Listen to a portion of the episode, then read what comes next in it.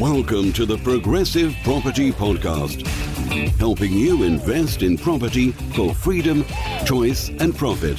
You'll learn new, innovative, and multiple streams of property income, whether you want to start, scale, or systemize, and even if you don't have deposits. Hi, Kevin McDonnell here, and welcome to the Progressive Property Podcast, and this week's episode of Property News from around the U K and within the progressive property community. So let's start with the news from around the country. Staycation explosion makes holiday lets a viable alternative to buy-to-let. The Landlord Today website has done an article about a holiday firm that has outlined six reasons why the sector staycations may be a good bet for property investors, despite recent lockdowns restricting tourist travel and hitting owners' income. Beach Retreats says the growth of staycations means the holiday sec- let sector is now a potentially long-term investment opportunity. So what are the reasons? Number one, favourable tax rates. For holiday let properties considered a furnished holiday let and and let one hundred five days or more a year, there are allowances and tax reliefs. You can deduct costs such as mortgage interest and letting agency fees from pre-tax profit, and there may also be tax advantages relating to kitting out a property. Number two is goodbye council tax. As a furnished holiday let owner, you'll need to register for business rates, which are generally cheaper than council tax. Number three is agents can help. An agency can handle everything from advertising to cleaning, as well as interior design. Number four, an investment you can enjoy. Owners can stay in properties as well as letting them at other times. And number five, a low-risk strategy. With payment upfront, there is no financial risk of non-payment compared to long lets, because your guest pays before they actually stay. And number six, with good returns. Beach Retreats claims owners are seeing returns of between four and six percent for owners after costs. So have you got holiday lets? How are you doing serviced accommodation? At Progressive, our resident serviced accommodation specialist is Kevin Panescus. Head over to the Progressive Property community. Let people know what your thoughts are. Tag Kevin in around serviced holiday lets. Now let's move on to stamp duty. There's been a new call to scrap the stamp duty surcharge to stop supply dwindling. The National Residential Landlords Association is calling on the Chancellor to scrap the three percent stamp duty levy on the purchase of homes to rent where landlords invest in properties that add to the net supply of housing. This would include developing new housing, converting large properties into affordable units, changing the use of a property from commercial to residential, or bringing one of the almost six hundred fifty thousand empty homes in England back to use. The N R L A says as part of its wish list ahead of next month's budget comes as the Royal Institution of Chartered Surveyors warns of rising rents because of higher demand for properties, whilst new instructions from landlords continue to dwindle. This follows Rightmove's revelations in the recent report that outside London asking rents increased in the fourth quarter of twenty twenty for the first time in nine years. So asking rents are going up. The portal warns that in the suburbs, towns and villages, rental supply is lower than normal for the time of year whilst demand is higher. N R L A Chief Executive Ben Beadle says that, ta- that to have a tax on developing new housing is completely nonsensical at a time when more is needed. I couldn't agree more. Supporting growth in the private rental market alongside all other housing types would provide a significant boost to the economy in the midst of the COVID pandemic. It's crazy that the government are saying they need more housing, there's a shortage supply of housing, and then they're penalising the one area of the market that can help them provide those housings, landlords. Now the three percent surcharge, yes, it puts money into the government's but into the government's kitty. And yes, the three percent surcharge puts money into the government kitty, but is it really the long-term solution? No, I don't think so. So let's wait and see. It would be amazing if they could remove the three percent surcharge. I'm not so convinced they will, but let's see what happens. And finally, let's look at Property Investor Today's article around three reasons why property will be the best investment for twenty twenty-one.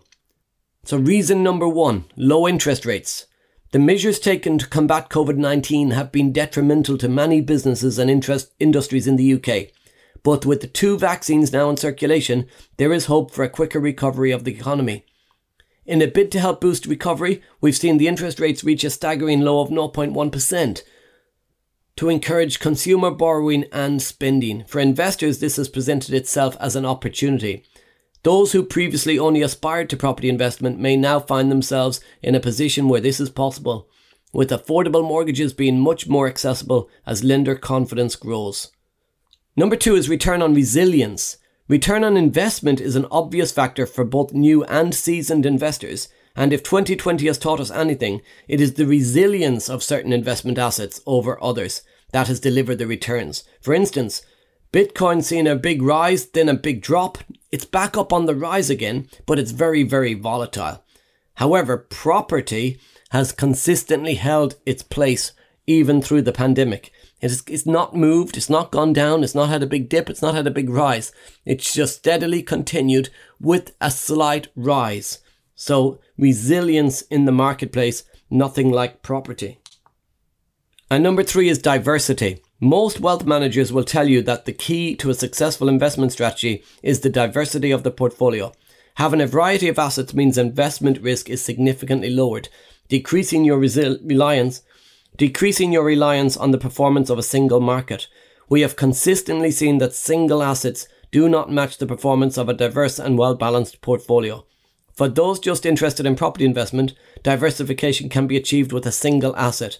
One portfolio could be, include different types of property, or include the same property across several different regions, or both. And that's the great thing about property investing.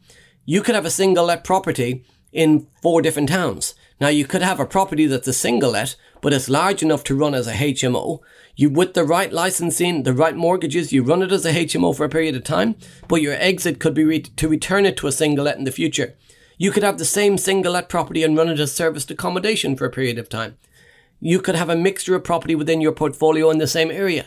You could have single lets, you could have serviced accommodation, you could have houses of multiple occupation, you could have different types of tenants. So you could have council tenants, universal credit, you could have um, supported living, you could have professionals, you could even have tenant buyers. So various different ways that you can diversify your portfolio within property, diversify your risk within your property business. So now let's look a little bit closer to home and some news from within the progressive property community. So Oliver Bird posted a question on the twenty-ninth of January asking, does anyone else get pissed off by tradespeople demanding immediate payment? My builder did a job for me yesterday, which finished at three p.m. He emailed the invoice immediately on finishing, but I hadn't seen it as I had gone into my junk mail. He texted me at lunchtime today to tell me he'd sent the invoice. I was busy, so I made a mental note to pay it later. He then texted again an hour and a half later asking me to pay it. Yeah, that's um a lot of comments that has received, Oliver, in the community. Mark Reynolds says, plain devil's advocate.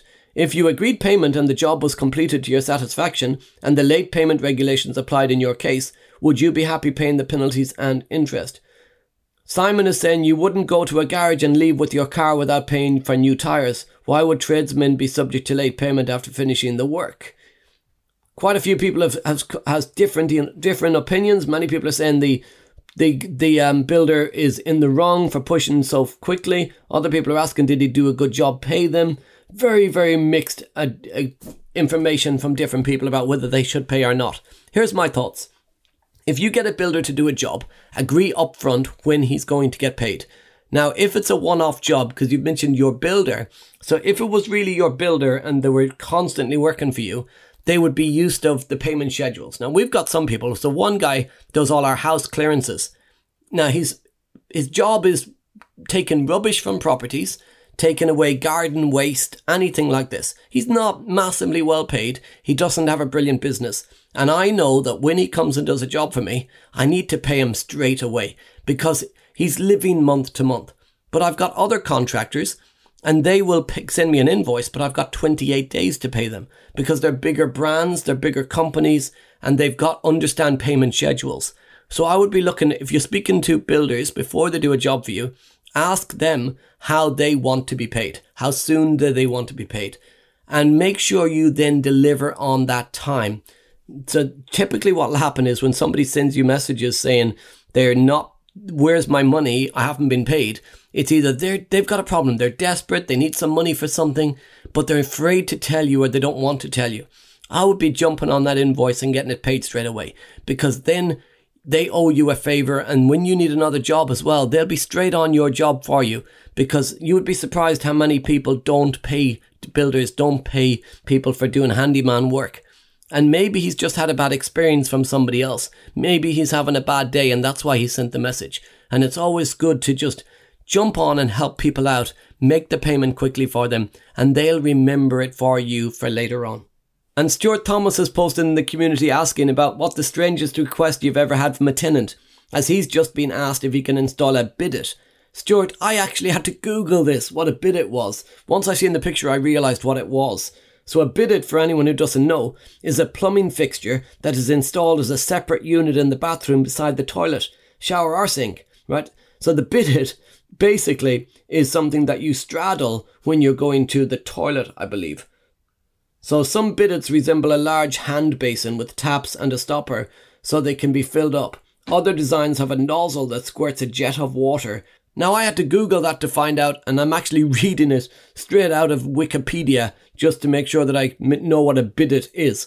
But back to Stuart's point, lots of people have come in saying what their strangest requests were.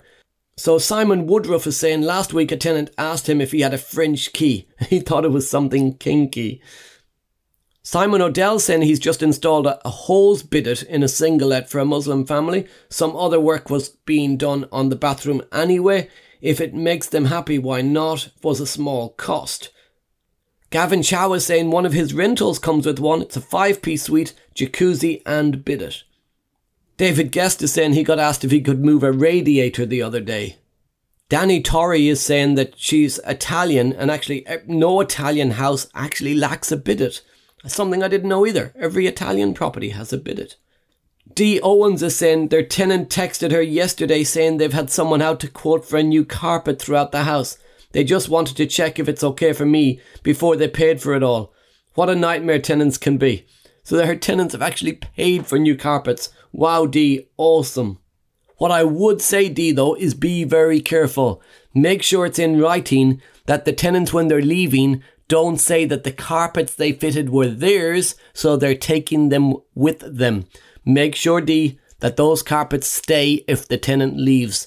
I would get it in writing from them, because by you texting back saying it's okay for them to change the carpets, you need to say so long as those carpets are yours once they leave. You would be surprised, even though those carpets will never fit another house, that a tenant leaving will go, them carpets are mine.